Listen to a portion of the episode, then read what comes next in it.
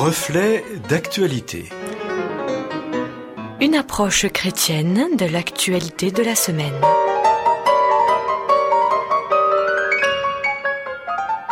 Amis auditeurs, bonjour. C'est le pasteur Samuel Dinsenmeyer que nous accueillons à ce micro pour ce reflet d'actualité. Je vous laisse découvrir la réflexion de ce jour.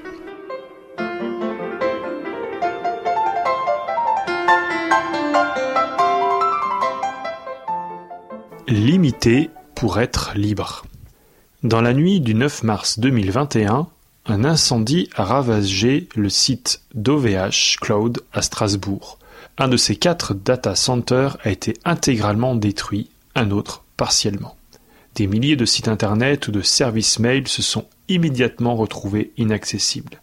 Et pour certains utilisateurs, l'intégralité des données stockées sont irrémédiablement perdues. Au total, ce sont 3,6 millions de serveurs HTTP, représentant 464 000 noms de domaines qui se sont retrouvés hors ligne. Un petit séisme qui force à s'interroger sur la nécessité de sauvegarder ces données, mais également sur notre dépendance à Internet. Dans les années 1990, l'apparition du web contribue à rendre Internet accessible au grand public. Puis, depuis les années 2010, on voit apparaître les objets connectés. En 2008, le monde compte 1,574 milliards d'internautes. En juin 2012, 2,4 milliards d'internautes sont recensés. En octobre 2020, plus de 60% de la population mondiale accède à Internet. On compte 4,93 milliards d'internautes, soit un taux de pénétration de 63,2% on assiste à un bouleversement sans précédent avec Internet, depuis l'apparition de l'imprimerie. Internet augmente la capacité des hommes à travailler ensemble de façon plus efficace et plus détendue, comme ce fut le cas avec l'écriture, le charbon et les télécommunications lors de leur apparition. Ce n'est pas une simple révolution technologique, mais un remaniement complet de la manière dont l'humanité appréhende le monde qui l'entoure. Mais il y a aussi là quelque chose de paradoxal. Internet peut être une occasion d'enrichissement personnel et culturel et contribuer à un développement humain authentique et en même temps, il risque de constituer une menace pour le lien social s'il en vient à dispenser les hommes de toute communication directe. On voit ainsi apparaître une réelle dépendance au numérique et à Internet. Car Internet est partout. Notre smartphone qui tient dans notre main devient un objet qui nous connecte à tout en un instant. On en vient à se demander comment on faisait avant, sans avoir cela. Si je cherche quelque chose, j'utilise Internet. Si je veux aller quelque part, j'utilise Internet. Si je dois faire une démarche administrative, j'utilise Internet. Je peux même mettre mon chauffage en route via Internet. Serions-nous devenus dépendants à Internet? L'hyperconnectivité s'est développée, entraînant avec elle une nouvelle forme d'addiction et un nouveau mot, la nomophobie, c'est-à-dire la peur excessive d'être privé de son téléphone portable ou d'une connexion Internet. Cette maladie est devenue comme un sentiment d'inconfort ou d'anxiété provoqué par la non-accessibilité à un appareil mobile permettant une communication virtuelle. Une récente étude publiée par la revue Cyberpsychologie Behavior and Social Networking nous permet d'en savoir plus sur les personnes à risque et sur les techniques pour l'éviter. Pour ces travaux, les chercheurs de l'Université de Hong Kong en Chine ont interrogé 201 étudiants universitaires en Corée du Sud âgés de 18 à 37 ans.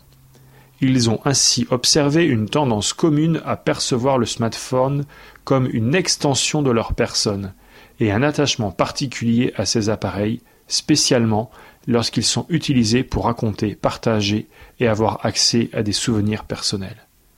Ces sentiments peuvent pousser les utilisateurs à garder leur smartphone avec eux 24 heures sur 24 et peuvent donc provoquer une nomophobie, estiment les auteurs de l'étude.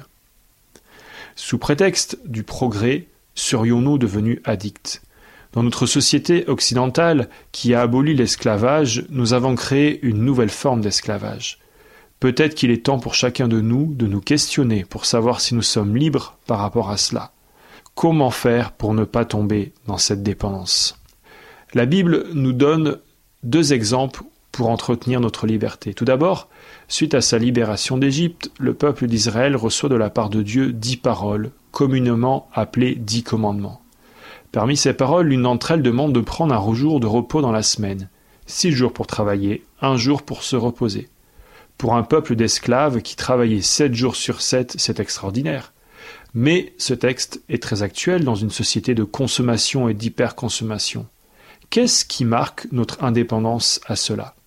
Ici, pour marquer notre liberté, nous nous invite à nous reposer 24 heures, à ne plus consommer pendant 24 heures, pour ne plus devenir addict et marquer notre liberté. La liberté nous propose un autre principe de vie avec la dîme. Le principe est de rendre à Dieu 10% de ses revenus en considérant que c'est lui qui nous les donne. Un acte de confiance, mais aussi un moyen pour ne pas devenir dépendant à l'argent. En fait, ces deux exemples nous invitent à mettre des limites, à enlever un peu certaines choses pour ne pas en devenir dépendant, montrer que nous ne sommes pas dépendants en étant capables d'enlever, de faire sans ce qui pourrait nous rendre esclaves. En fait, il s'agit de mettre en place des limites qui libèrent. Voilà un changement de mentalité dans notre société où il nous a été dit qu'il est interdit d'interdire. Alors, comment voulez-vous être libre aujourd'hui?